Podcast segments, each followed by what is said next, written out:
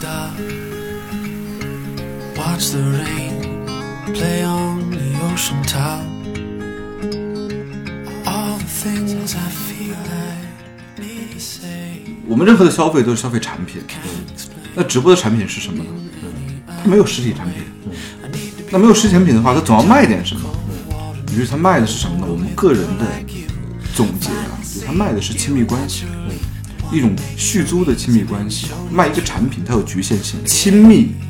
作为一种商品的话，它是没有定价的上限的。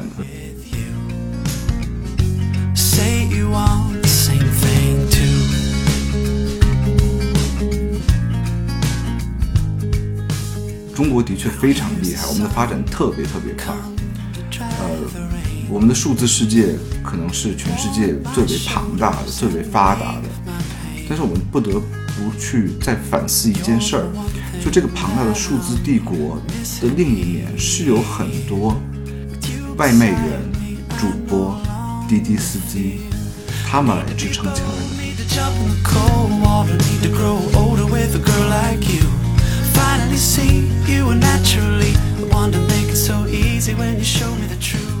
我觉得现在是一个最好的时代，也是一个最坏的时代。说它好的时代是它充满了机遇，任何一个新兴的这样的一个社会形态的形成，都会重新洗牌既有的社会阶层。嗯，但是它是一个坏的时代，在于一切规则都没有被建立起来的时候，就是鱼龙混杂，甚至有很多人他的利益是被收割的。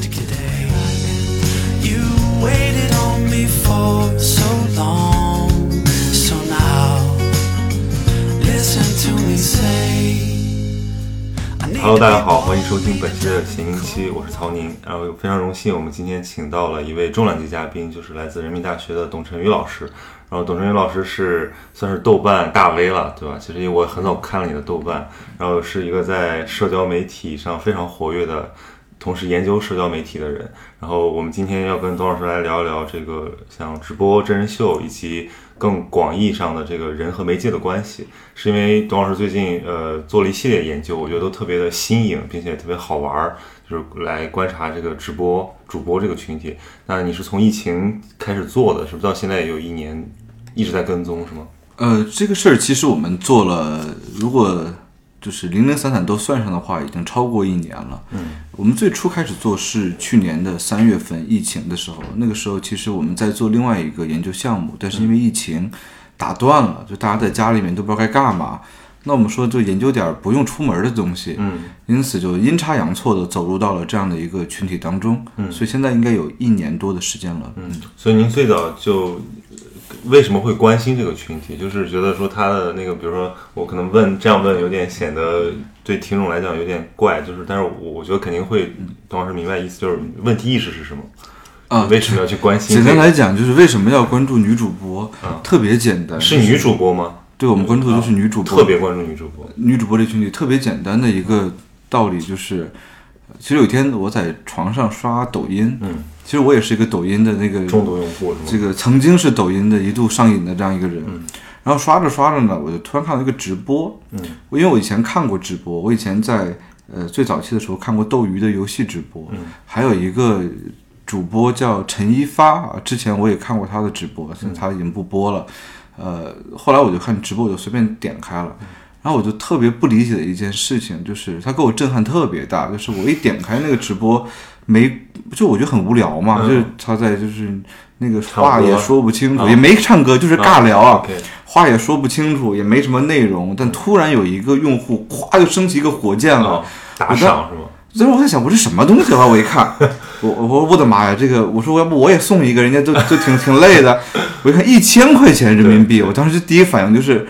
他有多有钱呀、或者说我这是真实的货币吗？就是真实的，就是说你要买充充钱对吧一？千元人民币，唰那火箭升一下，我说这太厉害了。我说这个，后来我就在想，他图什么呀？嗯，这是一个非常朴素的，跟学术没有任何关系的一个问题，就是他讶异，就是说这个到底在干嘛？我对他为什么要刷这个礼物？后来我就继续看，我就看了一阵时间，然后我慢慢的发现这个产产业或这个行业。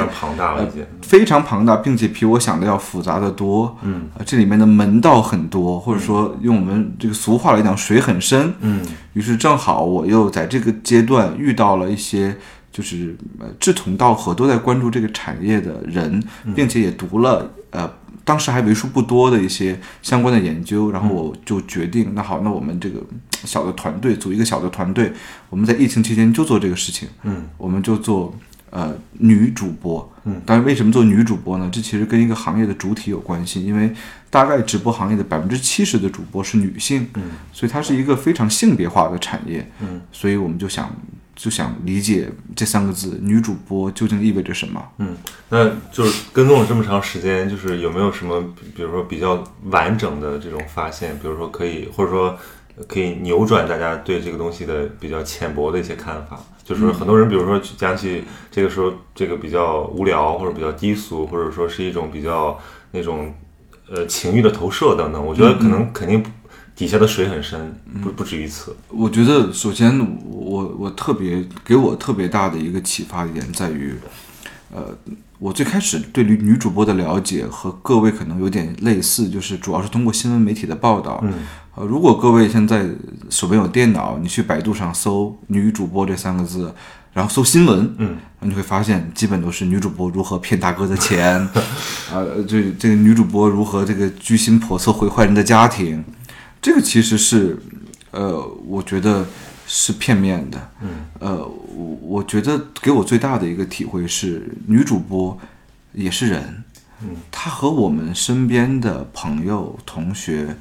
同事的那些女孩子没有本质上的区别。嗯。并不是说一定是人有多坏才能当女主播，而且这个职业本身其实是刚新近形成的，并没有说它有非常稳定的这种职业伦理，或者说一种类型。对其实很多人是从其他行业转过来的。对，其实这其实就可以说两件事情。第一件事情就是这个行业的兼职的从业者其实也占到了将近百分之七十。嗯，啊，也就是说这行业的职业化程度很低。对，啊，就是就是没有人能告诉你怎么播才能火，或怎么播别人会给你打赏。对，这个其实是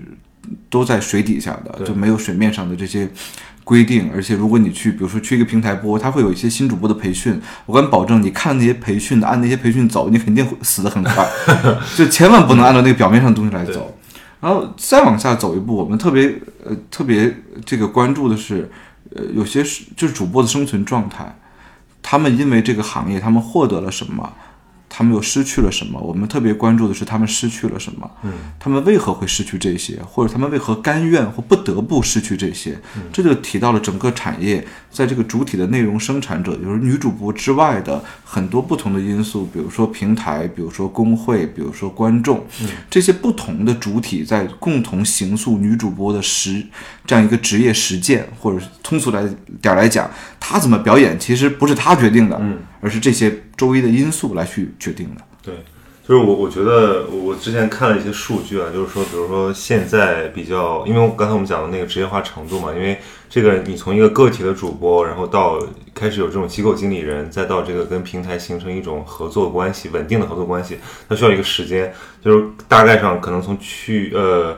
呃现在百分之五十以上的这种机构，像 M M C N 机构，可能都是在过去三年之内成立的，就特别特别新。是的，其实没有什么，就是像您说的，就比如我自己在广州，我的嗯我们当时也做一些小调研，就是去看这个，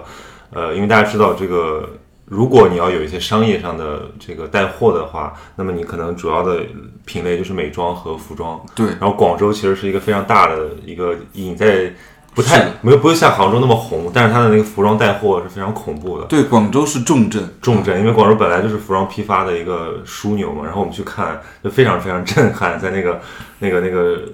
非常就是广州那种接地气的这种服装批发市场的上面有一个富丽堂皇，然后非常那种现代化这个的一个直播中心，然后所有人都是在那边，一个人前面有五六个架子，然后放六台手机在那儿直播，是的，然后他们自己都戴着耳机，就那个空间里大概分贝可能绝对超过一百二十分贝，然后我我是没法忍受的。但是他们可以在那儿每天工作八小时，甚至是十二个小时。嗯所以我当时也是最初我是被非常被震撼，就是我当时知道这个行业是暴利的，但是我想恐怕也只是少部分人。暴亏的也是，暴亏的也是，因为我们去去随便访谈了几个，也是出现您之前在那个介绍里面讲的，就是说那个很头部的，他其实根本不搭理你，他没空，他也他也或者说他也不想。对那我们可能会找一些就是没就没生意没那么好，然后或者说呃正在犹豫要不要离开的这样，然后来接受我们的访谈，然后也看到非常多非常夸张的这种例子，比如说他可能在呃入行三个月，然后立马收入就五万、十万的这样都有。然后我们当时一帮记者，就是一帮有拍纪录片导演的，有记者，然后我们全都是这个花了几十年通过高考，对吧？呃企图改变命运，有一个职业身份的人，我们说我们在这儿干嘛呢，对吧？为什么我们不直接去当当主播？但这里边，我觉得先先有一个可以跟这个这个听友们来去介绍一点，就是，嗯，我们刚才说的可能还不不是不完全一个对，因为呢，这个直播这个行业啊，都叫直播，但是其实不一样。对。比如我们至少可以粗分为三类主播，对。一类就是刚才你说的这个带货主播，对。另一类呢是我刚才说的秀场主播，就是尬聊啊、唱歌啊、跳舞啊搞笑啊、才艺啊。但是所谓的才艺，真是打引号的，因为有才艺的不多。嗯，呃，对。然后还有一类呢是游戏主播，哦，对，这三类主播的生存逻辑是不一样的。比如咱们刚才说那两类呢，我我想到一个故事，就是我们跟着一个主播，嗯，他是一个秀场主播，嗯，而且还是一个腰部吧，腰部的秀场秀场主播。然后他可能是因为各种问题，或者说各种职业规划吧，他觉得秀场直播不行，不能干了。嗯，当然这里面有一些宏观政策的原因，其实秀场主播、秀场直播一直被打压。嗯。然后包括一些头部的直播短视频直播平台，我们都熟悉的这个快手啊、抖音啊，也都在弱化这个秀场直播，因为秀场直播它的天花板就这么高。对对国家政策是不会扶持秀场直播的，但是国家政策会扶持直播带货。因此，我们跟过的一个主播就我就去做直播带货了。但问题在于哪里呢？就特别有意思。你想一想，这个问题在哪？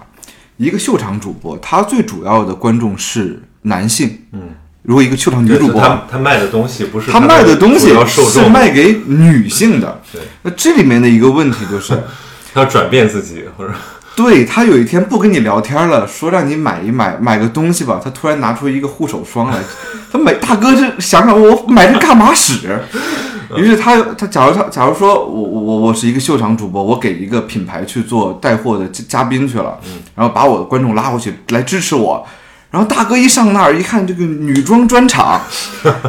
然后呢，这个主持人还在说说姐姐妹们点都来点点赞。那大哥一想，我我点还是不点，是吧？就是你你下不去这手。大哥突然出现了这个认同混乱，对，大哥后来没办法，想了想，咵嚓放个火箭吧。然后那个那主播赶紧说说不用放火箭，有这钱赶紧买东西。我没得买，还是因为他的逻辑不一样。对，所以其实呃，秀场直播当中，我见过一个秀场直播的一个呃一个腰部到头部之间的还是蛮大的一个主播，嗯，他一直唱歌，嗯，他的短视频都是唱歌，然后穿了一个超短裙在那扭扭着腰唱歌，然后很多男粉，嗯，就是做秀场直播嘛，这个其实挺普遍的。但是他有一次要卖茶叶，嗯，就找来一个卖茶叶的一个电商，跟他一块儿卖茶叶，就很底下惨是吗？就底下大哥都在抱怨，说你不适合，你不要做这个事情，这对这很无聊。对，好好跟我们聊天之类的。你会发现，其实网红也好，就是这种呃秀场主播也好，他们转型到那个电商其实是非常困难的。这些主要的问题是什么呢？其实我们还真的访谈过一些头部的电商主播，当然主要是靠呃跟一些平台的合作。他们会给我们介绍一些，而且很多头部主播一看平台介绍来的，就是会会会接受我们的访谈。他们提过一个很重要的一个概念，叫人货场的，嗯这个这个阿阿里典型的，对对就这个呃秀场主播，他转型不了这个呃直播带货，很大的一个问题在于，他就刚才咱们说人人货场他对不上，对对对，就是他天天就是要你要掏钱买你东西的人，他不看，然后看你的，他不是想买你的东西，对，对所以他积累的，你看他积累了一百万粉丝没有用，嗯，所以我们会发现，其实比如比如在快手、在在抖音上，有一些主播他其实粉丝量不高，两三千，但他可以月销量非常高，对，因为这两三千里面可能有五百个是他忠实的用户，有一百个是他忠实用户的话，你就可以活下来了。对。但是呢，我有两百万粉丝，两百万个，最后应该怎么来形形容他们？有点不雅观，就是两百万个天天看我穿着超短裙扭屁股唱歌的嗯大老爷们儿，你你卖给他一个口红，你卖不出去。对，所以把这段截下来给张琳听一下，就是这个公司的发展前指明发展方向。粉丝不在多，对吧？在对得上。对，就是对得上，其实比多更重要。对，这是可能是这个直播行业，因为现在直播行业的确经历了一个非常重要的转型。嗯，传统的，比如以 YY 哎六间房为为为最最最最这种鼻祖的这种秀场直播，其实一直在往走下坡路。当然，这里面有有监管的原因，有监管的原因，就是还有一个原因是，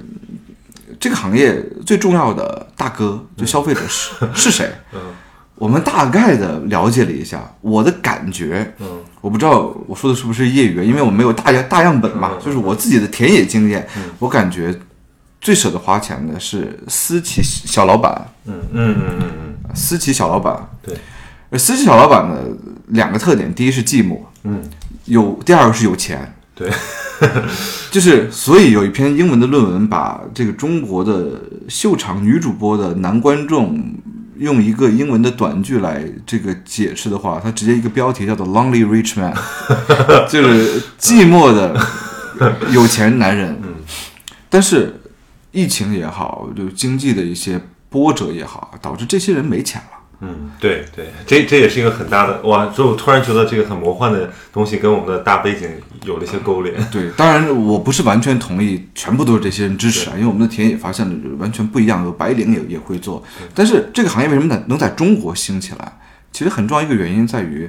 呃，rich man 可能现在变得不那么 rich 了，或者有问题了，但 lonely 还是那么 lonely，对，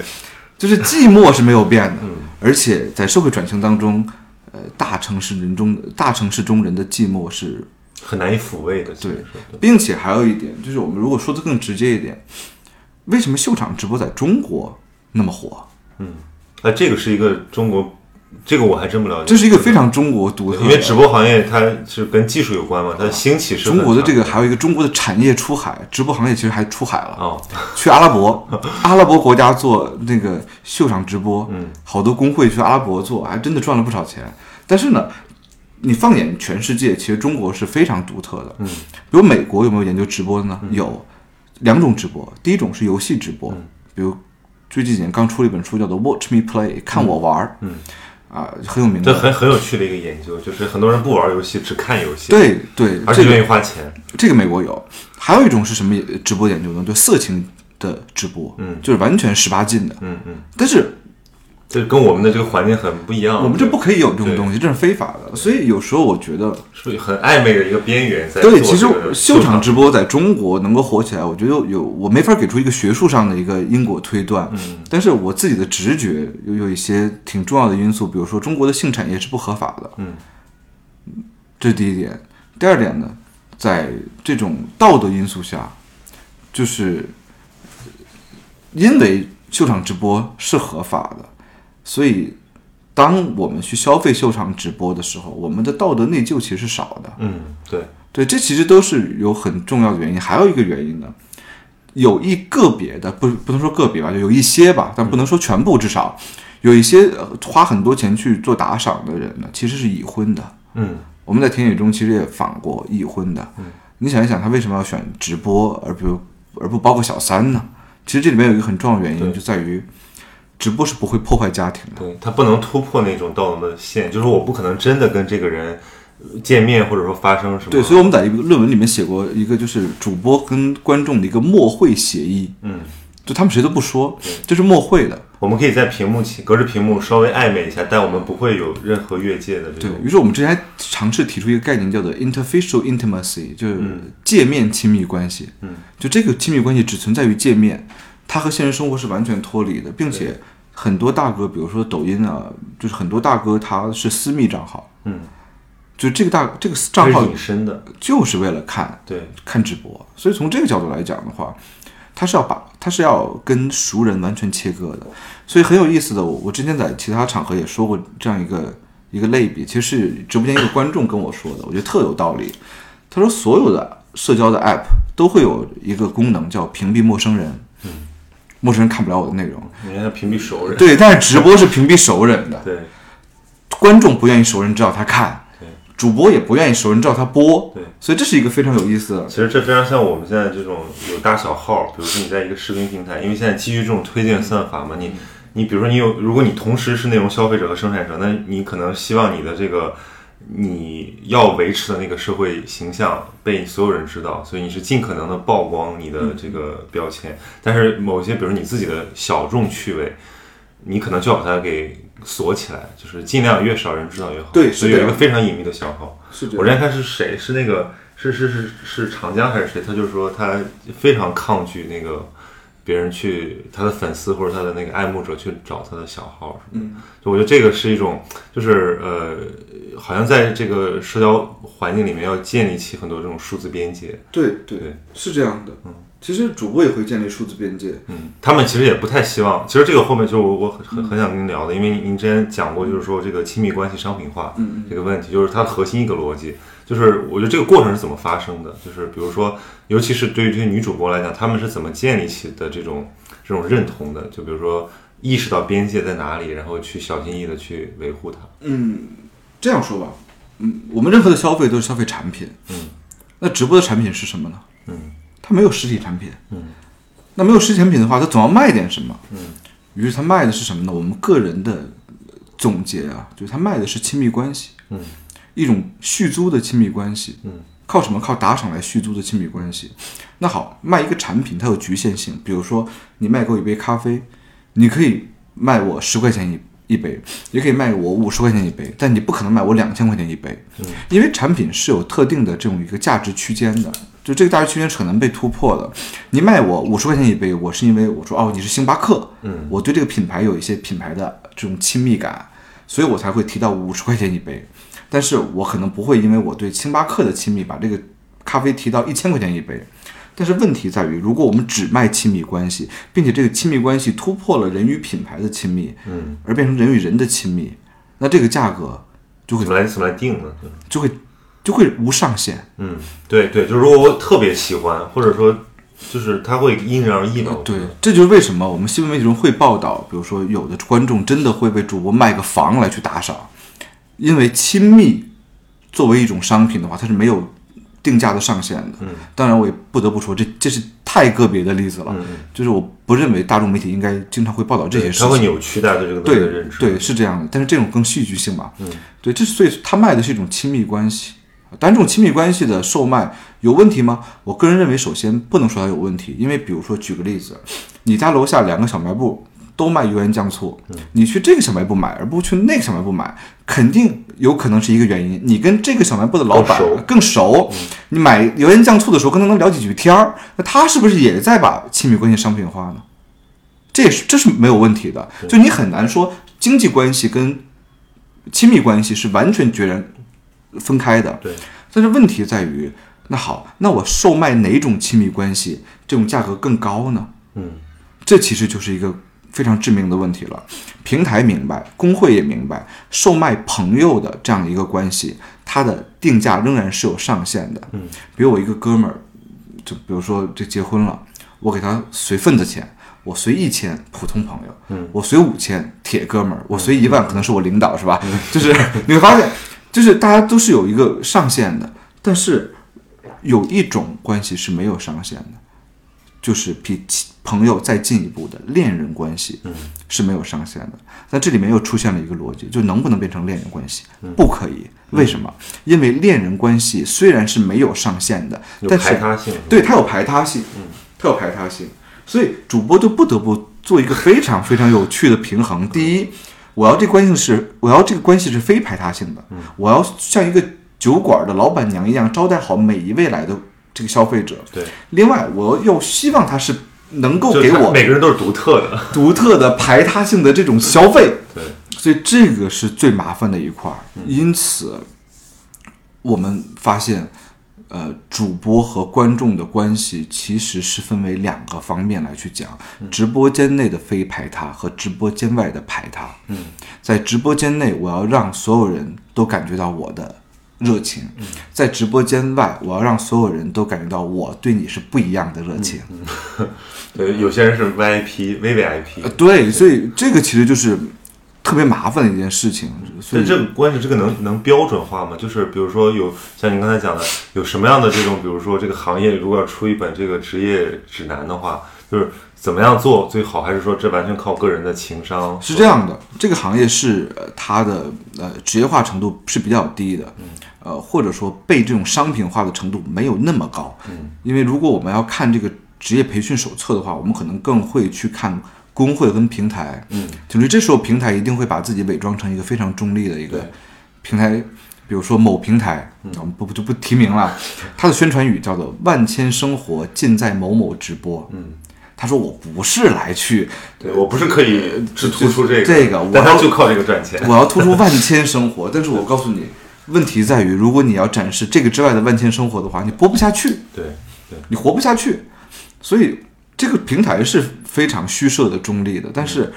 这种平台的虚设中立呢，也可以看到很多有意思的一些设置来去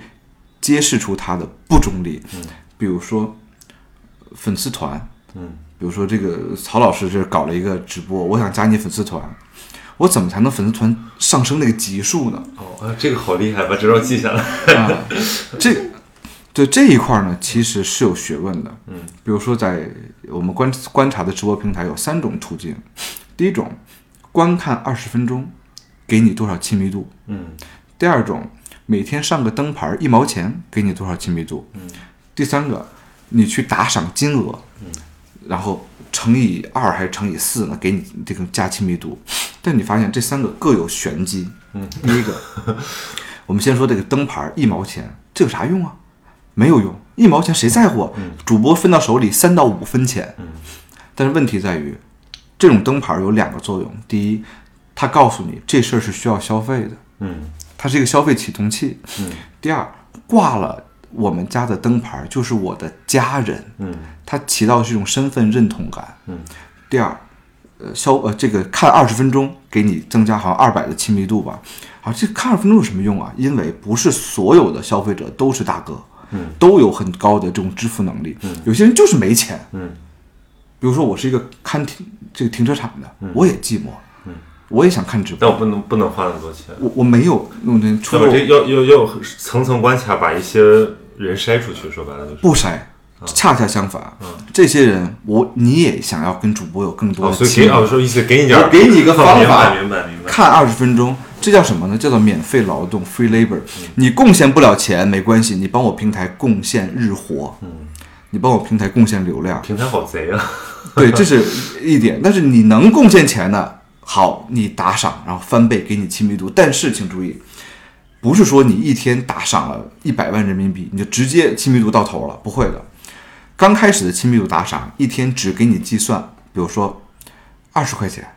你打赏多了不管用，你再往上升，可能到了四十块钱，每天可以记你四十块钱，再往上升可能一百块钱，再往上升可能一千两千块钱。它为什么要有这样一个上升的一个阶梯呢？它告诉你，第一，很抱歉，你有钱，但是我们要细水长流。嗯，它细水长流的意思是什么？培养亲密，嗯培养真正的亲密，而且是从低金额到高金额，慢慢的把你拉进去，慢慢把你 PUA，把你套牢。慢慢把你去去去套住。然后，所以从这个角度来讲的话，这里也是有学问的。嗯，所以到了因为因为时间成本也是一种亲密感的重要标准。对，所以他我已经我已经喜欢这个人好好几个月了，那我可能就他真的遇到遇到麻烦的时候，你愿意给他一掷千金。嗯，所以他其实是把陪伴关系、陪伴的亲密关系和你的经济消费绑在一起，最后让你越来打赏越多。嗯，就是这样的一个一个一个逻辑。你刚才还提到一个我我略感陌生的这个群体，叫什么工会？啊，对，但这是第二点，就平台是隐藏在后面的，他会宣称自己的中立，嗯，但是你仔细看看，我们也有很多门道，嗯，那那为什么要有工会？那直接平主播在平台上播就可以了，为什么要有工会这个角色呢？几个原因，第一个，这个行业的职业化程度我们说的是非常低的，嗯，因此谁来管理主播？嗯，第二，谁来培训主播？嗯，第三，主播出事儿了，谁来扛雷？这事儿就需要一个东西叫工会，但是工会绝对不是这个像我们说到英国那个被你叫的那个 labor union 那个，不是的。嗯这个工会呢，就叫做网红孵化，或者也被大概的等同于 MCN。嗯，当然工会可能出现的更早，在早早年的这个 YY 直播上，就是各种工会大战。工会的意义是什么呢？很简单，比如说我签了你的工会，你会就是传统的直播是这样的，传统直播平台，比如说呃斗鱼也好啊，这个虎牙也好啊，有一个东西叫做推荐位。嗯，就谁能出现在首页呢？这事儿其实不是算法来完全决定的，大工会会有指标，比如我觉得曹宁估计能吸引大姐是吧？就我想把曹宁给好好包装一下，直接给推到，那你必须签了工会，你才有机会上推荐位。呃，所以之前早期的工会最重要的一个作用就是推荐位，嗯，他拿到手里面能攥住主播的最重要的也是推荐位。但是抖音、快手出来之后，发现事情变了，没推荐位了。呃，所以它基本是什么呢？我们叫做公域流量。嗯，公域流量是完全算法决定的。这些工会呢，就没有什么话语权了。话语权了。其实，在公在抖音或者快手上，工会的话语权是非常低的，但在传统的直播平台上，工会是非常强势的。这是完全倒转过来的。那这些工会它是由什么构成的？是专门比如说平台有的人支持他们去做，还是说他们呃，就是公司建立起公司来去对接平台，会会有头部工会。他自己签一些主播，然后对，然后其实他帮助平台招募主播，因为招募主播也是一个成本嘛，对对对所以他们工会会有拉新任务，会有拉新任务。但这里面就出现了一个蛮有意思的一个事儿，就是现在在一些新型的直播平台中，工会所能扮演的角色是越来越微弱的。嗯，比如说没有推荐位，他们还有什么呢？他会告诉你，我会给你一个单独的运营，指导你直播，我会给你呃拍摄这些短视频，我会帮你这个呃买买抖加。但是其实大部分的这种小主播是得不到这些东西的，因为他不知道你能给他挣多少钱，拍视频拍的也是稀烂，然后承诺的抖加往往兑现不了，所以这其实就是，呃，那工会还有什么用呢？那运营有有没有用呢？运营的角色其实特别像是半个心理医生，嗯 帮你抚慰你是吧？因为直直播这个行业，它的最主要的特点，我个人认为是不稳定性，嗯有收入的不稳定，然后情感的不稳定、情绪的不稳定等等的不稳定。这时候主播所谓的播拉了，没人看了，嗯没收入了，这时候怎么坚持下来呢？运营会给你打气，嗯运营经常打一个电话一两个小时来来安慰这个主播你，来学习一下啊。所以，所以这个，这这个其实是运营所做的一些一些工作，嗯，所以这就是我们刚才解释了这个平台跟工会在这个行业的生态中占据着什么样的位置，而主播呢，其实是在平台和工会的技术设置和对，职业培训这两个背景之中开展自己的工作。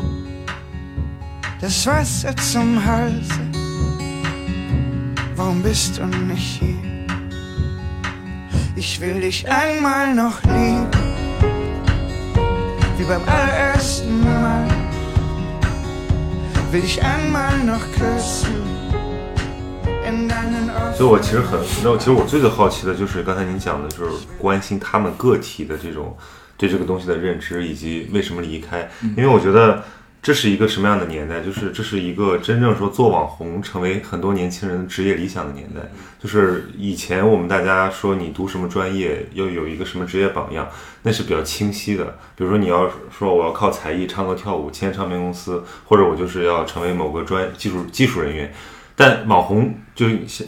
或者说整个主播的这个这个从业者，他其实非常模糊，就是好像我们看到身边很多，呃，大家认为啊，传统意义上刻板印象里面就是说，比如说什么空姐啊，或者说小模特，或者这样，他们可能愿意去做这个，好像这是他们的优势。但其实我们也看到很多完全。呃，其他的行业的人涌入进去做得很好，然后会产生一种我觉得不不是特别对称的这种效应，就是他们其实头部的特别少，一将功成万骨枯，让大量的这个从业者其实，在很多这个梦想在里面成了泡沫。嗯，我觉得这不是主播的问题，这是整个互联网的问题。你回忆互互联网这种过过度的这种不对称极化是吧？互联网所承诺的去中心化、草根的崛起，人人都有麦克风，嗯，每个人都是自己生活的导演啊。土豆已经倒闭了是吧？对不对？对，你发现把自己，倒闭了。你觉得这些口号，你想想，其实都很荒唐。对，因为我有麦克风，蔡徐坤也有麦克风，但是蔡老师的麦克风比我大不知道多少倍，所以说每个人都有麦克风，每个人都有可能挣钱，他其实意思就是在说每个人买彩票都有可能中奖，嗯，所以这是没有意义的。呃，所有的就是这种，比如直播，我不能说所有啊，这个太太夸张了。就是大部分我所观察到的互联网的一种新兴职业，它仍然遵循着既有的二八法则，嗯，百分之二十人赚走了百分之八十的钱，甚至这个比例更极端。所以小主播的生存空间或者收入其实是很有限的。呃，这个行业我观察到的平均从业寿命两个月，嗯，就是这么这么低，两个月，它的流动度是非常非常的高的。嗯，很大的一个原因在于这个行业的收入没有想象中这么高。嗯，呃，主播是非常有可能很快就播拉了，嗯观众就走了，或者有可能他一时很成功，可能死得非常快。情绪的情绪的协调是非常重要。其实主播，我觉得主要是两个地方累，一是屁股疼。嗯就坐那儿一下坐仨小时，我自己直播过，我知道一个小时我就播了一个小时，我直接在床上睡睡了好久。嗯然后第二个呢是心疼，嗯，就心里很累。他很累，他需要去跟他的观众们在培养感情，同时又让观众知道这个感情是需要他们用消费来去续租的，又不能直接说白了，说咱俩就是 这好累。就我自己，我我不知道您当时是直播实践做了多长时间？你说我做直播吗？对对对我直播了五六次，哦，就是为了体验，还是说那种要分享一个知识什么的我是借分享知识来去体验。就是我想体验一下两件事儿，第一个是它的功能，主播的界面跟观众界面是不一样的。嗯，第二个我想体验一下这事儿到底有多累。嗯，我觉得比讲课累。我我其实刚才说嘛，我前两天也直播了一次，但我们那个是相当于你不是靠后期的打赏，你是先有有门票，对吧？然后但我我完全是因为我们第一次做这个事儿，所以比较紧张，就怕给拉垮了，让人家骂，所以我也有一点点非常努力的去想把这个事儿做好。然后我第一天就就有点绷不住了，就是我突然发现一种巨大的虚无感，就是我对着一个我根本不知道是谁在看的一个镜头屏幕，我我突然丧失了表达欲，就是我不知道该说什么，所以后边我们马上找了一个方法，就是找人跟我连线，比如说找这些同事，然后我们来我们来聊，我我会我会为什么这个虚空感就有点像像像像那个书名啊，叫对空言说，就是你不知道谁在听，你没有互动的时候，你其实是没有任何的呃发自真情的这种反馈的，你你最多就是表现出来的，你要强撑着你自己很兴奋，然后很有分享欲，尽管今天可能你你拉肚子拉了好几个小时，对吧？然后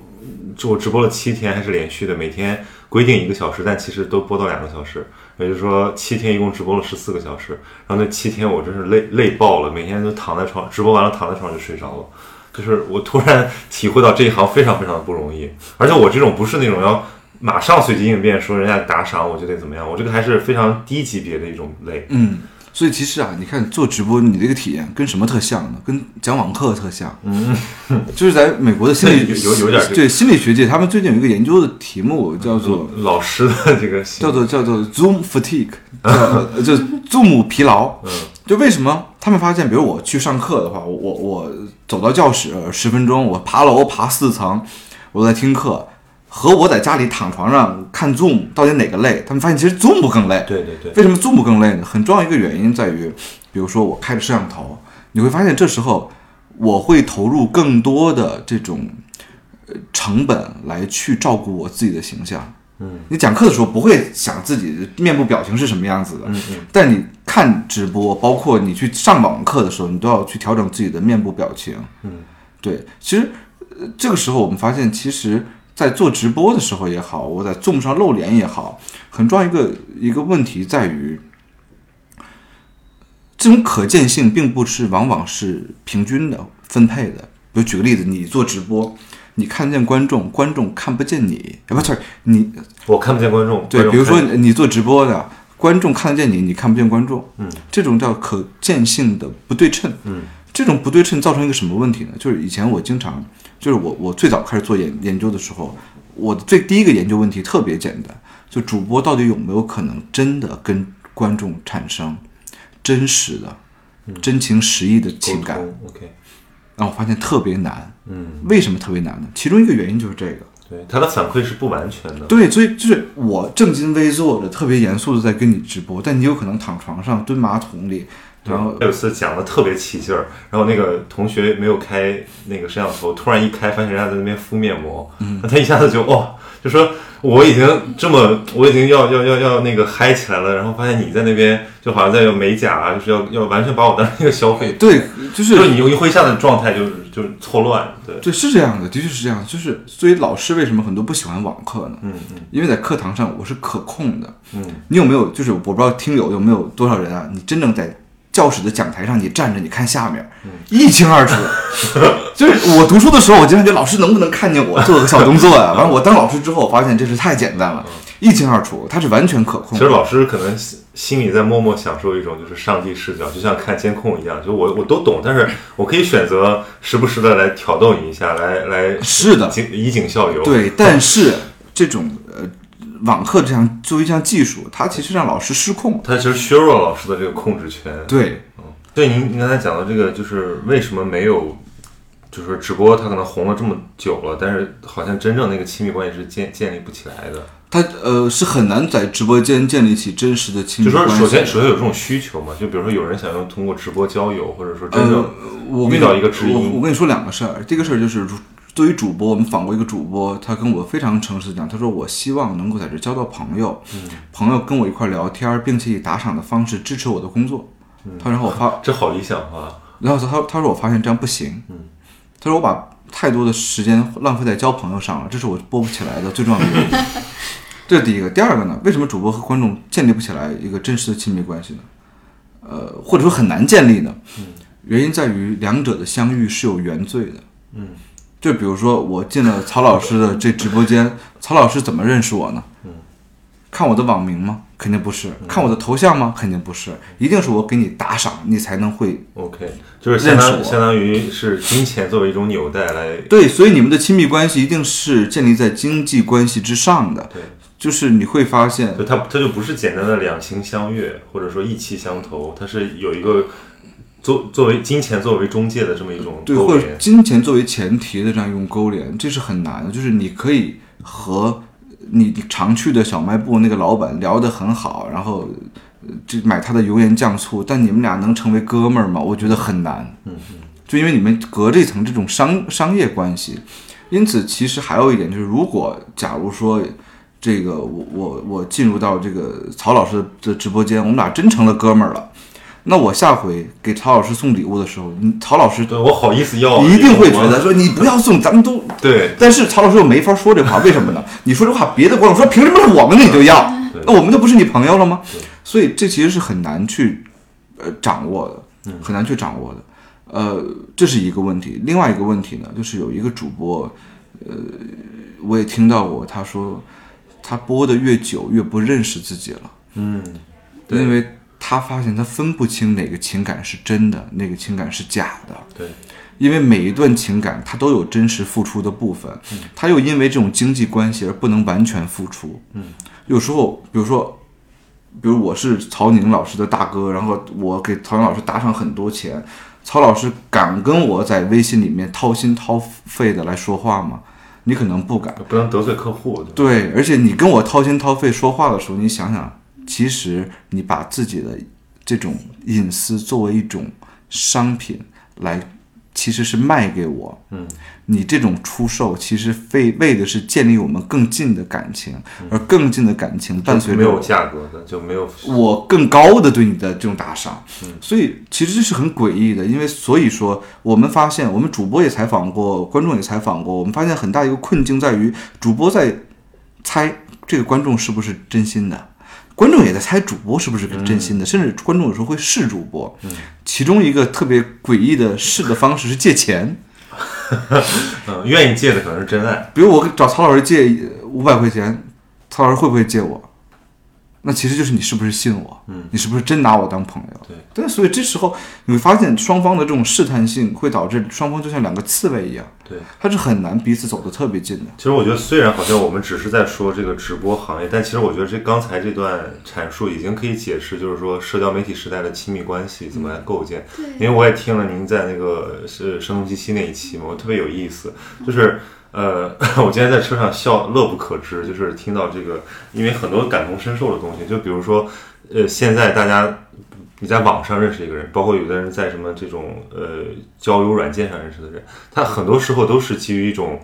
呃，虽然没有非常明显的经济关系，但是是基于一种互相试探的。就它其实不是说像我们在一个生活场景里面，然后通过这种友谊慢慢培养起的一个感情。它很多东西都是其实是先天不对称的。所以现在大家这种爱无能啊，或者说那个像那个韩敏哲有一个那个德意呃韩裔的德德国哲学家，他说这就是一一种倦怠，就是我们倦怠社会。对我们对这种东西已经完全无感，就是一种深深刻的爱无能。对，嗯我不知道这个亲密关系这个董老师有没有什么？其实你说的这个特别能够解释，我再多说一句，特别能够解释这个行业我觉得最大的问题。嗯有一个观众跟我说，他说我现在不想谈恋爱了，嗯，就是我觉得看直播挺好的。哦，就是这是出现了一种替代，就是、嗯你知道为什么吗？我大胆的猜测一下，嗯，因为直播间所建立的亲密关系是观众完全可以操纵的。对，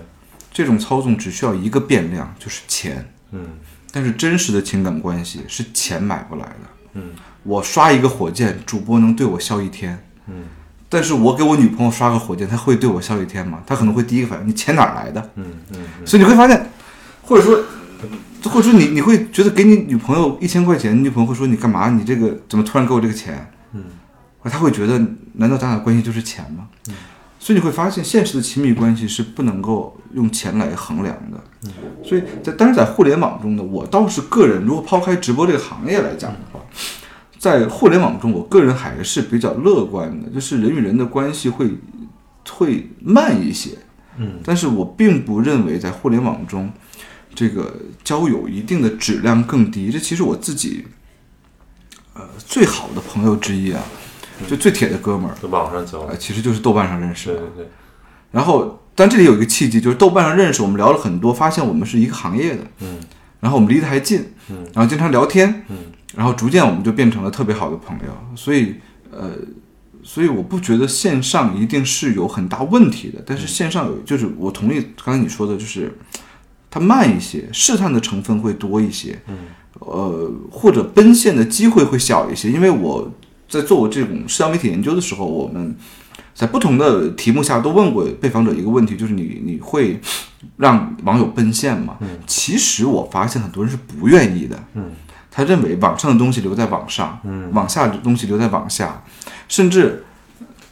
这里很大一个原因，除了这个不信任之外，就是你会对网上的人说很多不会在网下说的事儿，对。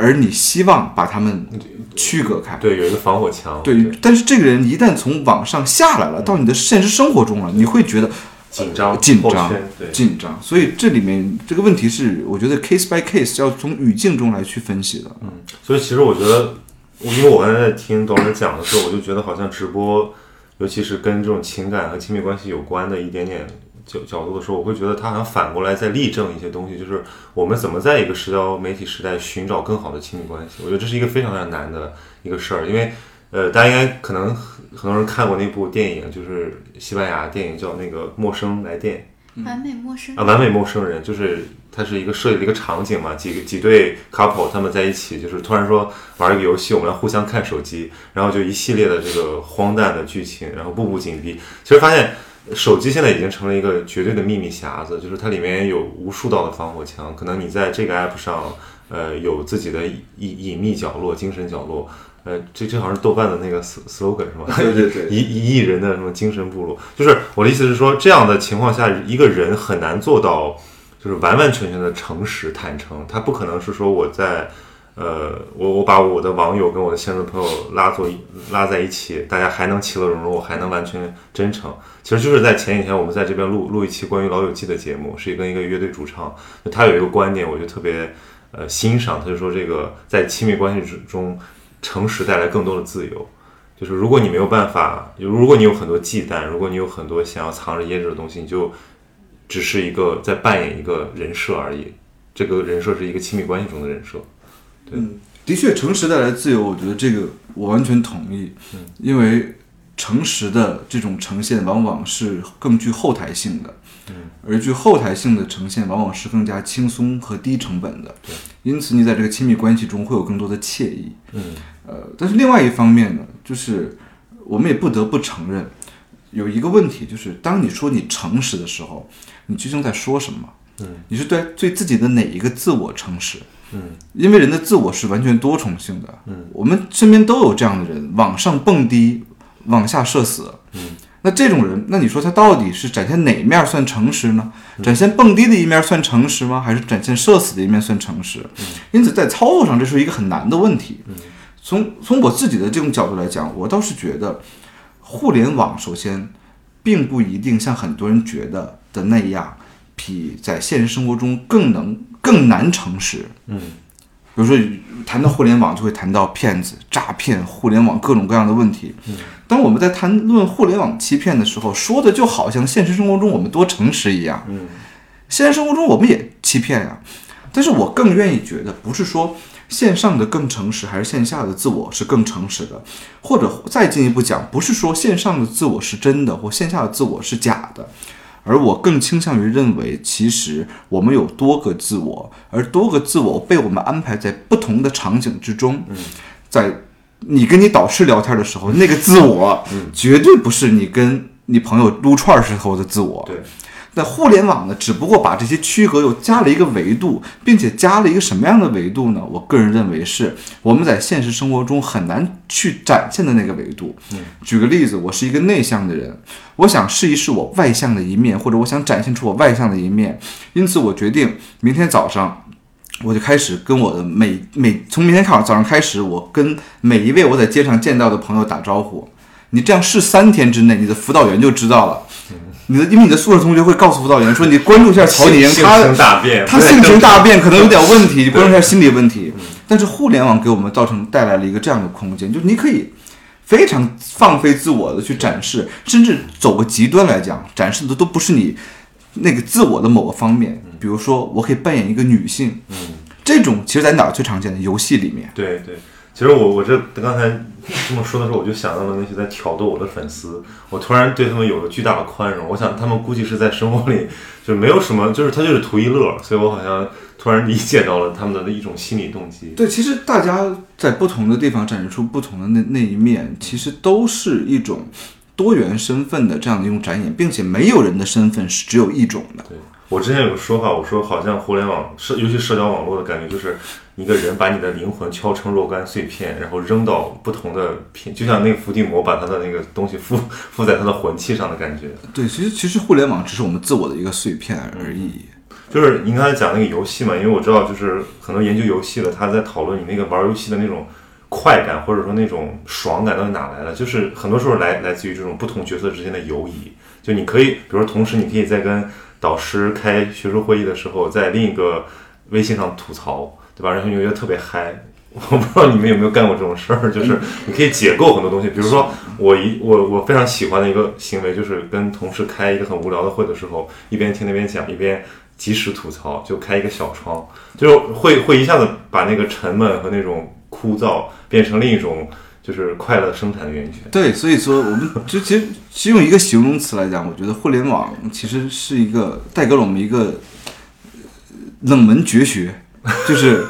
让我们拥有了分身术。对，我觉得这是一个蛮有蛮有意思的。其实同同样的例子，好像比如弹幕也是，因为我经常在看一些呃苦大仇深或者说特别煽情的东西的时候，不小心点开一下弹幕，然后立马就破防，就笑出来。就对对而包括有人看恐怖片什么的，就是它会让你的情绪瞬间的反转。嗯，所以弹幕你会发现，大家经常会，弹幕其实很重要一个作用就是集体的狂欢。对，你会跨越千山万水，跟各种不一样的人在同一个视频下说同样的话，从未见过如此厚颜无耻之人。然后所有人都在刷这个的时候，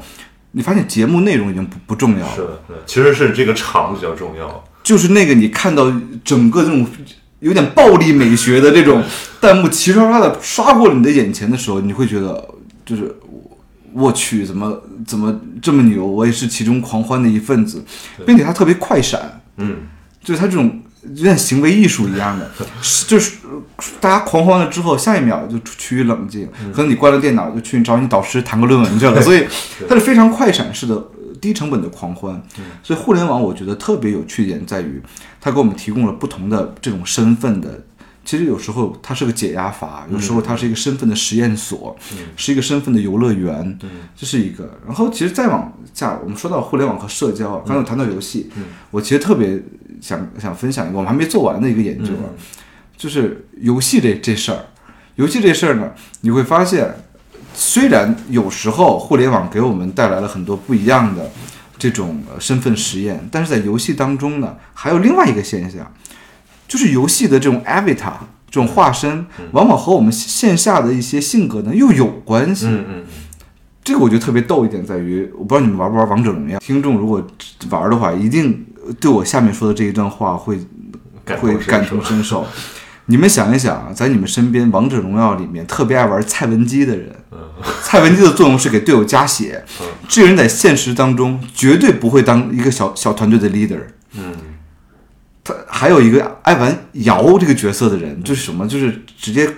就是站到那个坐在那个这个打野或者射手的脑脑门上，然后在在坐人家身上跟人家走，这种绝对是小团队里就是做后勤的。嗯嗯但是喜欢玩打野 carry 全场的这些人，一般在工作中也往往会有一些这种想要展现自我的。对对于是，我们访谈了十九个人，他们用的是完全不同的本命英雄。然后我们发现，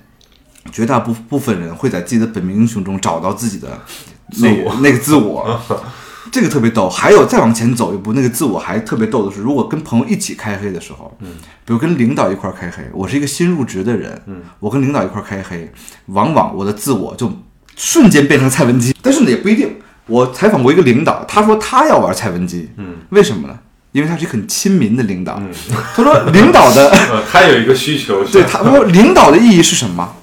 是这个直直接输出吗？不是的，领导的意义是让大家都过得好。领 领导是给大家赋能，对，大家给大家赋能，因为他玩蔡文姬。然后他说他开始先开始玩后羿，就是特别输出的那种角色。后来他又玩蔡文姬，他说这是我领导艺术的一个升华。嗯，他说我在职业对领导这个词儿的理解慢慢慢变深了。所以这其实特别逗，就是但你会发现这种其实也不是互联网中的现象。对对对，比如说嗯，你跟领导搓麻的时候不是一样吗？是对吧？你给领导点点个炮是吧？之类，所以你会发现互联网中有些东西跟现实生活中倒是一样的，所以你很难说清它一定是自我的身份实验，还是遵循了既有线下的这些社会的这种呃规约定俗成的这种规定。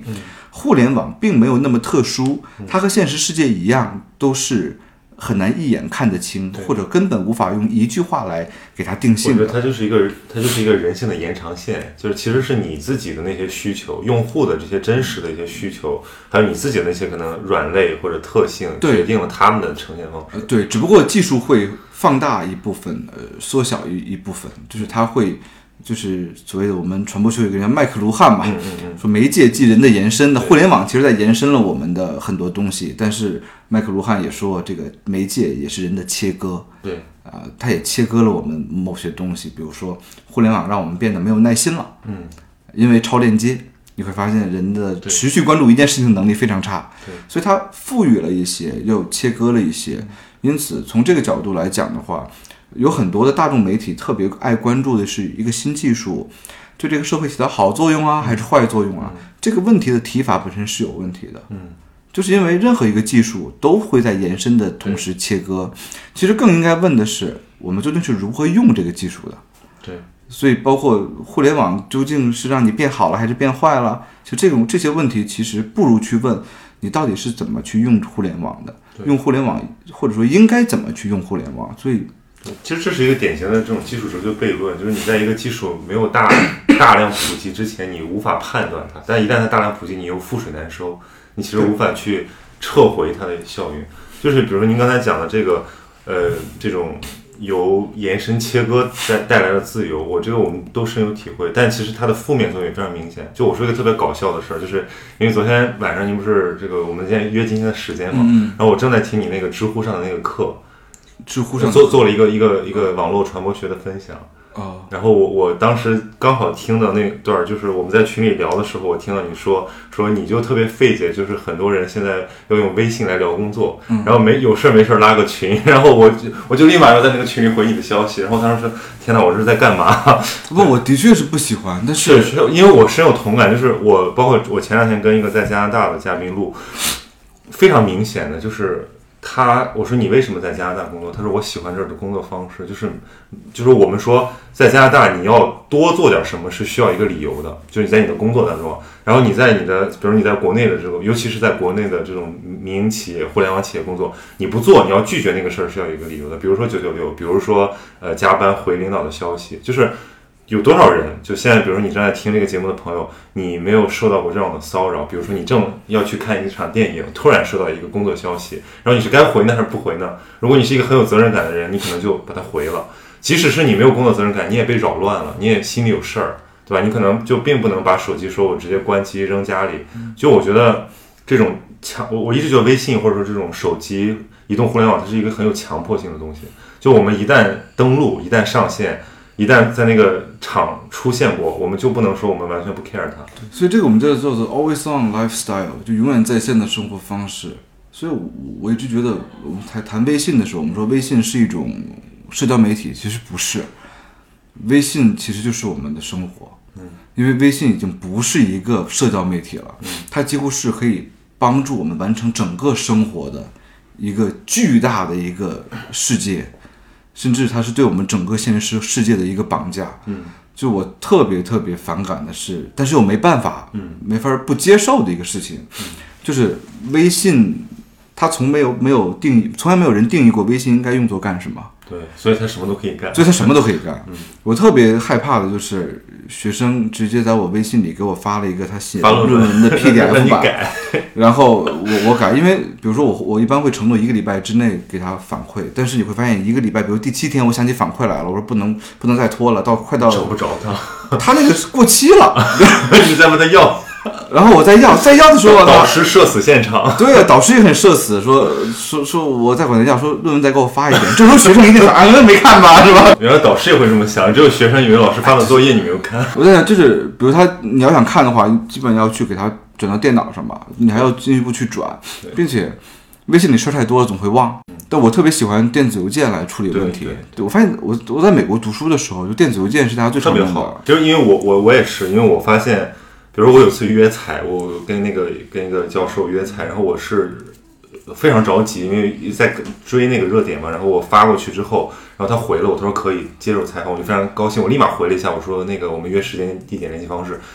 他就没有回我，就是中午十一点五十的时候，然后到了第二天中午十一点五十，他就回我了，就是我在想他肯定是查了个邮件，然后然后把电脑一合去去干别的事儿对，去啊散步去上课去了。然后我突然觉得，虽然我自己那一剩下半天非常焦虑，但我突然觉得他的生活方式是好的，是是正常的。包括我知道，包括比如说像黄丹老师，黄丹老师就不用微信，嗯，就特别酷，对，特别酷，就是你很难想象现在一个研究传传播的老师，他还能抵抗住，因为可能他确实比较老派，old school，他就是对对，old school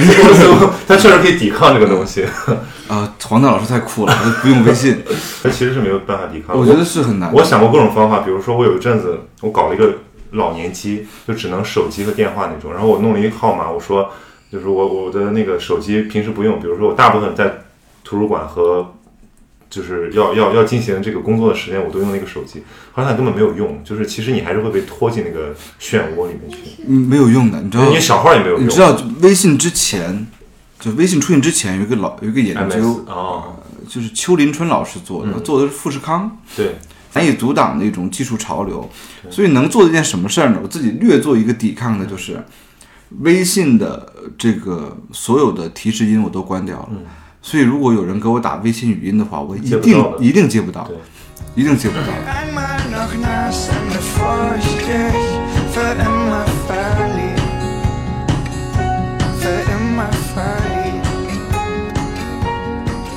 有一个也也是很很矛盾的东西，就比如说所有的这种，比如说微信，我认为它作为一个互联网公司，它还是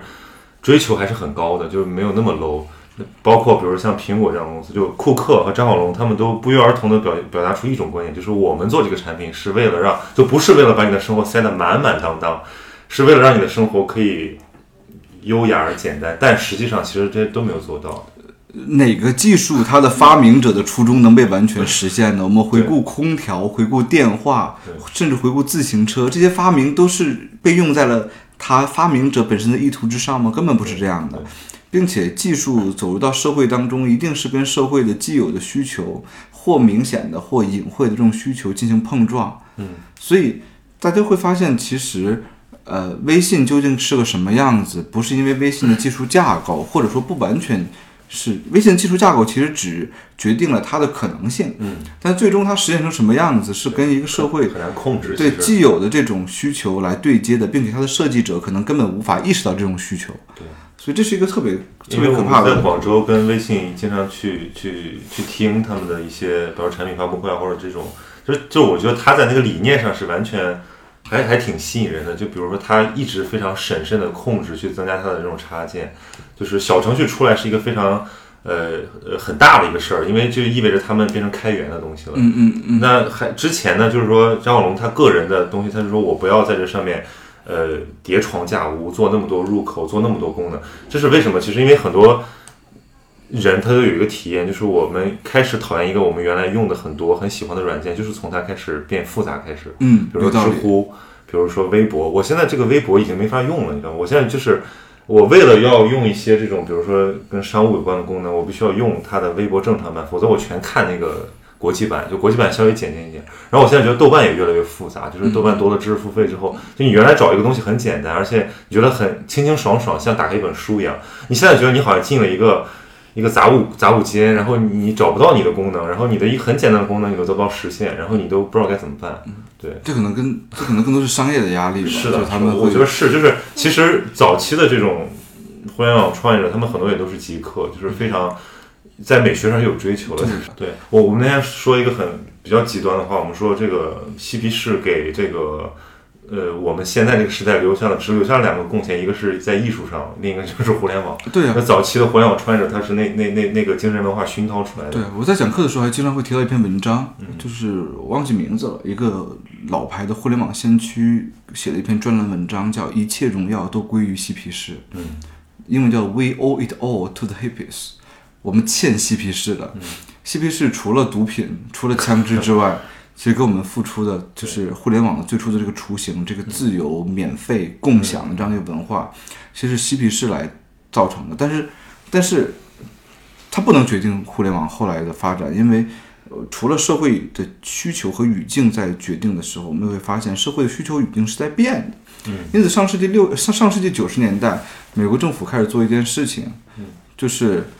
来去让这些电信供应商提供呃上网者的 IP 嗯和他的浏览记录。这件事情触怒的就是就是极端自由主义者。嗯这种自由主义者说，我们好不容易建立的一个互联网的乌托邦，一个完全去中心化的、政府无法干涉的乌托邦，你你美国政府你要踏进来一脚，于是怎么办呢？其实这就出现了我们可能也耳熟能详的另外一个社会现象，叫做暗网。嗯暗网其实也就是延续了嬉皮士的那种极端自由主义的，虽然它嗯什么丝绸之路这种这种暗黑界淘宝这种这种我们觉得不可理喻，但是他其实仍然是有自己的一套哲学，就就是是它是它那个它是一个价值观的延伸了。对对对，其实到了现在，其实我们发现，包括我之前看论文的时候，很多的研究者也发现，他们很很悲伤的一点在于，互联网最初的那些理想基本上已经消失殆尽了。嗯，现在是资本控制一切的这样的一个，前几年应该是去前年吧，反正我看有一篇微信文章，然后当时也小火了一下，它就标题提了一个问题，说互联网是人类的一段弯路嘛？就是就是说是不是有可能，嗯就像其实刚才您讲的，就互联网早期的这些理念，它在呃这种价值观初衷上是非常非常崇高，甚至是让我们觉得有极大解放性的。但问题是后面的演化也不不受最初设计者的控制，但是我们怎么去？就我们现在相当于在适应这个这个技术的同时，也在影响着它。嗯嗯，就比如说，作为一个研究者，或者说一个参与者、一个使用者，有什么样的态度能够去比较好的、能够自洽的去平衡这种？我来讲个故事吧，就是这个故事是我在呃台中呃就是交换访问的时候，呃我听到的。如果没记错的话，那个大学应该叫做东海大学。嗯然后那边有一个非常有名的画家叫蒋勋，嗯，蒋勋就是孤独六讲雄雄狮美术馆，雄狮那个文艺的那个主编，对。对，然后我到那儿的时候，他们给我讲了个故事，说那个大学有一片相思林，嗯，那个相思林呢是呃孩子呃孩子们去写生啊，学生们去谈恋爱最美好的一个地方。嗯，但是当地呢好像是邮局还是什么，要把相思林给推掉，他们要盖个大楼，于是孩子们就不干了，这些学生们，他们开始占领校长室的运动。嗯就开始他们特别和平，就干嘛呢？我要坐在校长室的校长的椅子上自习，不让校长来。嗯后来到了，挺挺浪漫，呃就是他们就就是做这，后来到了期末了，因为要考试去嘛，校长也拿他们没办法，于是他们开始排班坐这个校长室的椅子上。嗯这事儿的结果是什么呢？这事儿的结果是那个相思林被拆掉了三分之一。嗯就学校妥协了还是？拆掉三分之一，那你只有两方面可以去看它，学校妥协了，那学生是不是也妥协了呢？所以当时我在跟他们聊天的时候，他们说，你看这样的一个妥协到底是呃民主的胜利还是民主的失败呢？嗯，或者反过来，我们这互联网变成这副德性，到底是自由主义观念的胜利还是自由主义观念的失败呢？嗯，呃，我觉得一个结论是。没有一种主义，没有一种理想会被现实，现实会负责来实现它。嗯，就任何的理想，任何的主义，其实都是在现实的碰与现实的碰撞中进一步、退一步，嗯，最后找到自己栖栖居的那个角落。嗯，因此我并不认为完全的成功或失败是这个世界本来的样子。所以，对于互联网也如是。我们在互联网中有很多特别美好的东西。嗯，我们会说那个互联网资本的剥削，让我们每个人都变成免费劳工，在刷微博，其实是为微博打工。嗯但是你有没有想过一点，就是你在上班的时候摸鱼，还是反抗资本主义呢？是吧？弱者的武器是吧？对吧？你你你拿那个微博，然后那个没准还能挣钱呢。我之前发过一个，我说特别搞笑，我说千万不能在家抑郁，要抑郁就上班抑郁，可以带薪抑郁。对呀、还有我听说还有一个词叫带薪大便是吧？刚上班厕所先蹲半小时，这不都是反抗资本主义吗？对，因为因为现在好像也成了一种新的这种政治正确，就是包括在美国也是，就是对这种所谓五大巨头的这种抵抗、或者中国就三大巨头对，就是尤其我觉得中文互联网更有意思，就显得好像我们怎么说更加的墙头草，就是早年这个，比如说像腾讯、阿里巴巴这样的，呃，BAT 这样的呃巨头，是我们这种民族崛起跟我们的这种文化自信有关的一个东西，就是我们觉得我们的互联网越来越大了，体量庞大，腾讯的市值可以跟美国最牛的公司去 battle，但这几年就随着其实也是跟它的产业丰富变有关，就比如像滴滴啊，像美团啊，他们统摄了我们各个生活场景，导致我们现在好像，呃，至少从媒体的角度上来看，就是现在一旦是讨论这个东西，骂声居多，而且好像你在中国骂互联网巨头是一个非常正确的事情，嗯，成为一种人道主义情怀的反思。但我觉得这个东西有一个非常 trick 的点在哪，就是它它很无力。就比如说之前人物写了那个美团的那个事儿，就是博学骑手嘛，那很多人开始倡导说我们应该。等一等，我们应该慢一点。包括有些那些平台出来说，我们设置一些小的环节。但我觉得，因为我那个时候我就经常是想去 来，就比如像当时去看直播一样，我就觉得，如果你没办法去理解他们的生活，你是没办法跟他们产生这种真正的意义上的这种支持的。所以我其实当时就跟我一个同事去去陪一一个那个外卖员，去跟了他几天。我我发现他他们对这个首先很茫然，其次他们对这种嗯所谓的表现出的人道主义关怀也也也没有什么感觉，因为他们本身并不参与这个东西，他们并不会在朋友圈转一个人物的杂志，然后说一句，他们只是继续在看抖音和快手。对我觉得特别诡异的还有一点是什么吗？就网上大家对他们一致的同情，但是某平台我跟他们聊天，他们说后台的数据是你慢了之后还是会被骂，嗯嗯，对，所以就是你到底是选择其实就是说那种同情也是一种一种一种自我表演，就是呃这不不不不不不能这么说啊，这是他说的啊，这个 就是我们我我觉得这样说就是，我们其实会发现，第一，网上的人不能代替代替整个的这样一个这个民众。第二个就是有时候我们表达同情是非常简单的，但是变到实践的操作当中对是非常困难的。第三个，略微再往前说一步，比如包括外卖员，包括主播，我觉得特别重要的一点就是，可能听众会想说，你们搞社会科学的，真闲的没事儿看干，去看个美女直播，去跟外卖员跑两天就写论文了吗？你们到底想干什么？我觉得特别重要一点就是，我们在特别为我们的数字经济所自豪。中国的确非常厉害，我们的发展特别特别快。呃，我们的数字世界可能是全世界最为庞大的、最为发达的，但是我们不得不去再反思一件事儿，就这个庞大的数字帝国的另一面是有很多外卖员、主播、滴滴司机，他们来支撑起来的。在这个光鲜的地方，我们对他表示的唯一的关怀，不应该是这个公司上市的时候找个外卖员一块敲钟，而是在这个光鲜的时刻之外的无数个特别平常的日日夜夜里，我们能关心他们的存在。这些关心他们的存在，关心的其实是数字中国的另外一面，这对于我们每个人都是非常重要的。所以，呃，不管是主播、外卖、滴滴司机，他们都值得我们的关注，也值得我们的理解嗯。就是从那个，就是说他为什么形成现在这个样子，我也跟很多那种就是技术从业者、互联网从业者的朋友聊，就是他们觉得可能是这个公司的文化基因决定的，就是很多这种早期的创业者，他其实在精神内核里面，他并没有觉得这是一个事儿，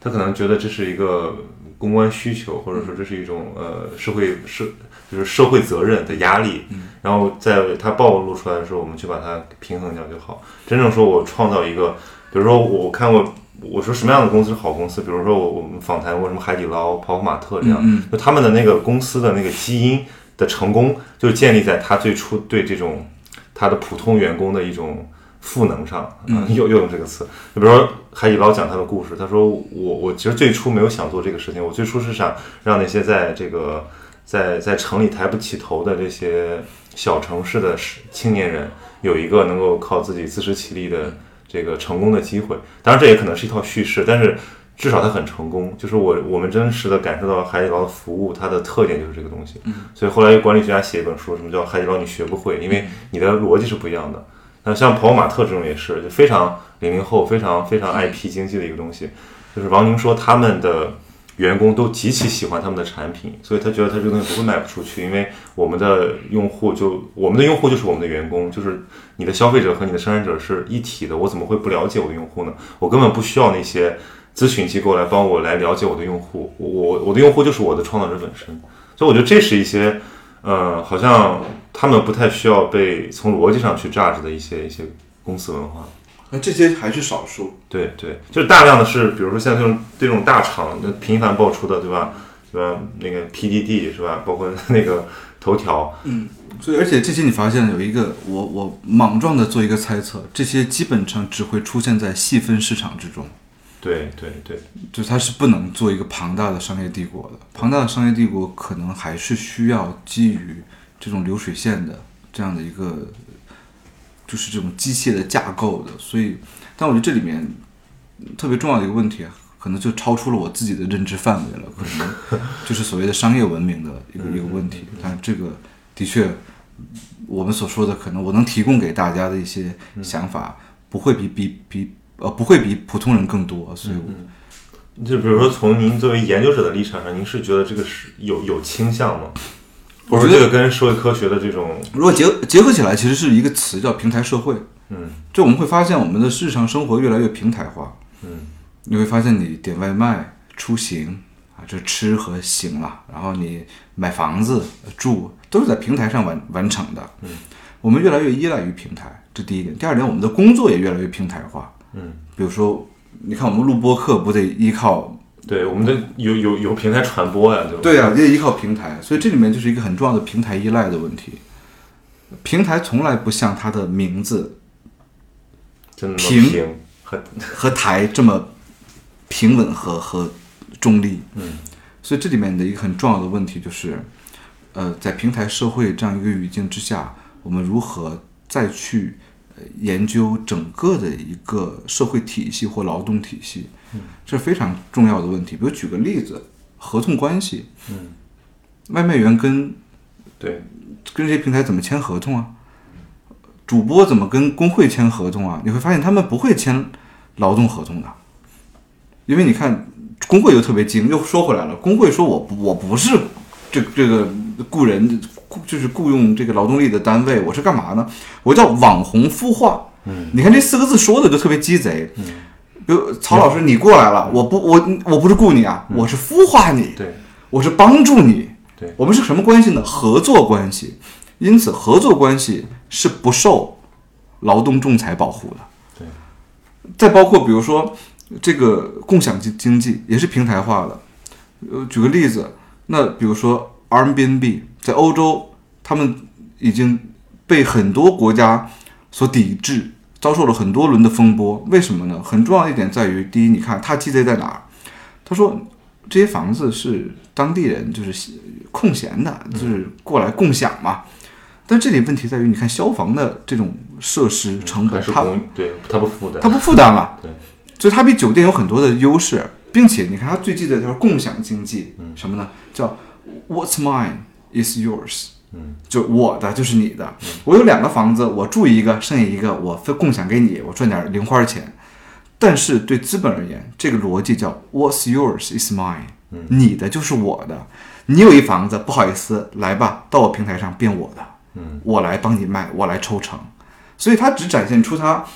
这种分享的一面，而没有展现出它聚拢之后压榨的一面。而且大部分平台都是先宽收，然后窄窄入，就是对你你一开始都是，比如说刚才我们在聊播客那一茬，就是说你一开始早期都是非常的 free，对吧？非常的各种丰富的内容，然后一旦你上瘾了，我就开始收钱，我就开始对消费者层层剥皮，层层割收割。这是所有的逻辑，就是我现在我我昨天还跟一个朋友在聊，就是这个充电宝这个，就是到底是不是一个好行业？因为我昨天手机没电了，然后我就借了一个充电宝，为了看董老师的论文，然后我居然就大概半个多小时吧，我花了五块钱，然后我手机只充到百分之三十，我当时觉得说这个太扯淡了，就是我我以后再也不会忘记了。然后但我那个朋友就是他是不停的借充电宝，不停的把那充电宝买下来，然后就是我说那为什么他会是一个好生意？他说他就是去。呃，充电宝这个生意就是去收割那部分就是老是没有不长记性的人，包括像现在什么那个怪怪怪兽充电好像已经上市了，就是已经是一个很庞大的产业了。对，我觉得这是一种，这不是一个什么创造价值的生意，它其实是基于你的一些短板，你的一些这个必然的一种缺失而创造的收入。对，所以任何的产业其实都是来顺应人性的，嗯或者它咬定了人性中有一一部分一定是可以值得被利用的。嗯所以平台期也是这样。我们刚才其实说的就是，呃简而言之，作为特别值得我们思考和警惕的一个问题，就是整个社社会的和劳动的平台化，嗯，它其实会带给我们各个领域的变化。这不是传播学的问题，嗯比如我们刚才讲的是法律问题、合同问题，嗯，还有比如说经济学问题，它也是一个社会学问题，它甚至是一个政治学的一个问问题。比如国家在其中扮演的角色究竟应该是什么样子的？嗯，所以呃我觉得现在是一个最好的时代，嗯，也是一个最坏的时代。说它好的时代是它充满了机遇，任何一个新兴的这样的一个社会形态的形成，都会重新洗牌既有的社会阶层。嗯但是它是一个坏的时代，在于一切规则都没有被建立起来的时候，就是鱼龙混杂，甚至有很多人他的利益是被收割的。嗯，所以但关键就是，我觉得就是要有自觉。还有就是，首先你得知道自己处于什么生态位的什么端，你不要就是当了但我韭菜。但我告诉你，对于个体来讲这是有意义的，对于整体来讲是没意义的。嗯，因为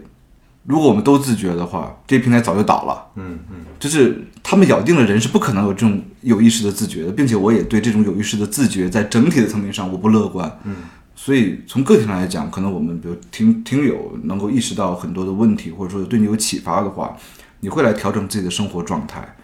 生活节奏。但是对于整体而言的话，这是一个非常缓慢，就是人性中有些东西是根深蒂固的，与自己的人性做对抗，终究是少数人的殊荣。嗯嗯，对，这个还是最后导出导向了一种比较这种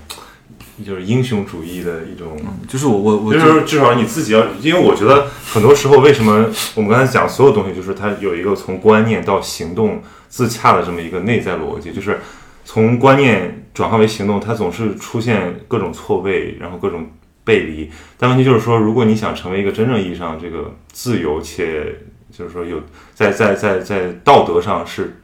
这个立得住的人，那你就要要遵守这些东西，你要遵守你所信仰的东西，否则你就永远是这个呃伪君子，可能有点严重，但你永远是这种矛盾的人。你可能一边在这个互联网上，呃，这个支持亚文化，然后支持呃这个底层，但一边又在成为他们的共谋者。对，嗯，对，这其实是非常之困难的。对所以这是特别难。我我之前问胡勇老师，我说就是他现在变得有点点悲观，就是就是他我我对我也我其我一直很很很悲观。对，你也你也很悲观，就他，因为胡勇也是一个早期的这种互联网的算是信徒或者怎么样，他现在就觉得说很多很失望的东西，然后只能说我们要有耐心，我们来靠时间慢慢的去去去去渐进的改良它。嗯，我我的悲观不是说它不会变好，而是我觉得它变好的速度远远嗯，低于我们对它的期待？或者说它，呃，就我们对它的期待。所以呃从这个角度来讲的话，我觉得第一就是做个体来讲的话，做好自己。嗯第二个来讲的话，我就一直在反省，就是作为学者或研究者，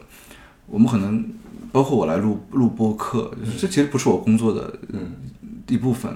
但是我觉得特别重要一点，就是把我们自己的研究的一些结果，或者说把我们的田野中的一些想法，我们对我们的一些思考，能够作为一种参考。我并不认为学者说的都是对的，嗯作为一种参考，能够扩散到更多的公众的心中，其实这样你的研究才有意义。否则你，说实话，我写的论文，大家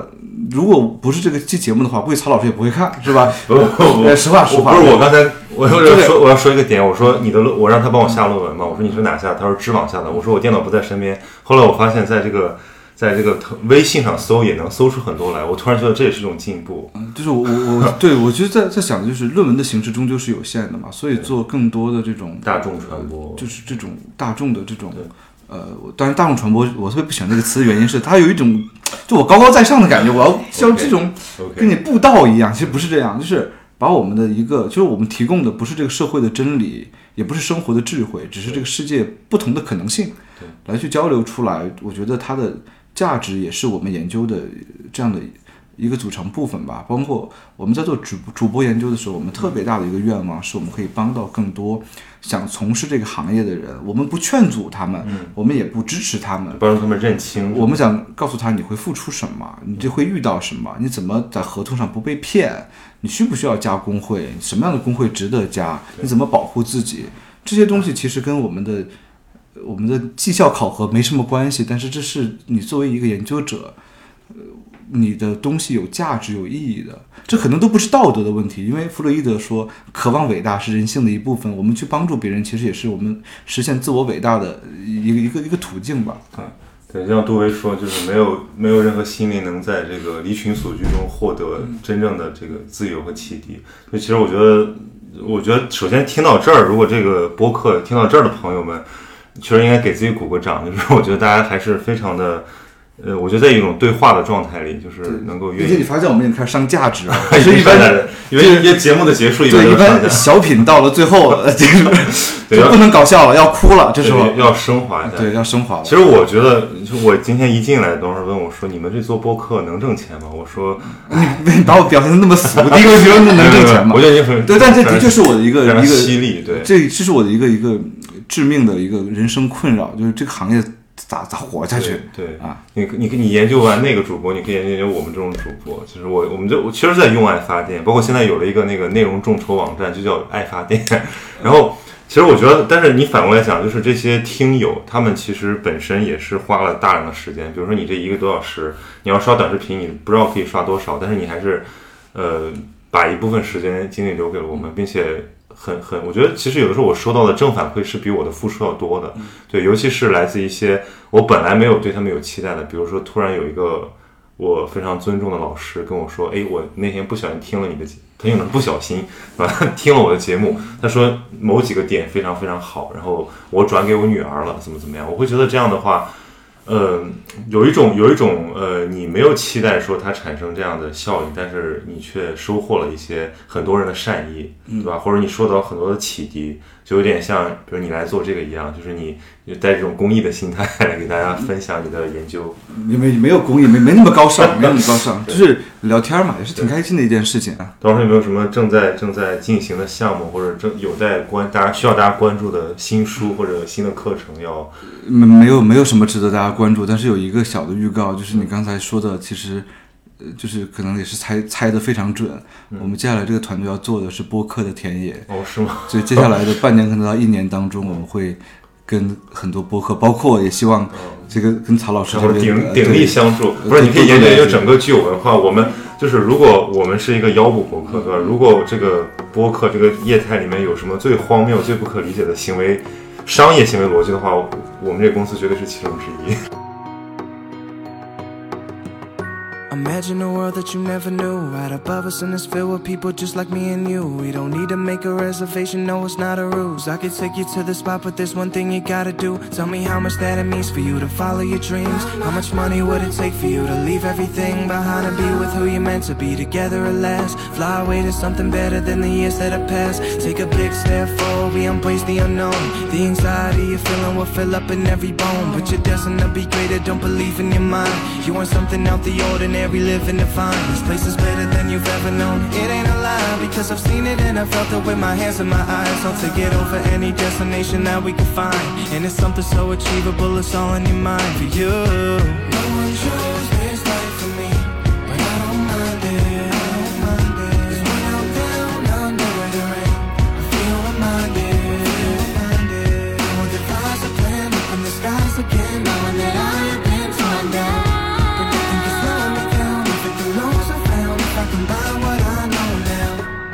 Imagine a world that you never knew. Right above us, and it's filled with people just like me and you. It's the reason I'm leaving, I'm making it come true. Take a hold of how I'm living and making it brand new. There's a moment of clarity when you see who you are. The reality is we can be the light and the stars that hover over us entirely with the moon and with Mars. We can make this world a better place if we were in charge. I never had a good agenda till the day I relied on something bigger than myself that most would hate and despise. There's a world that's right in front of us that most never try to be a part of cause they're busy with the stress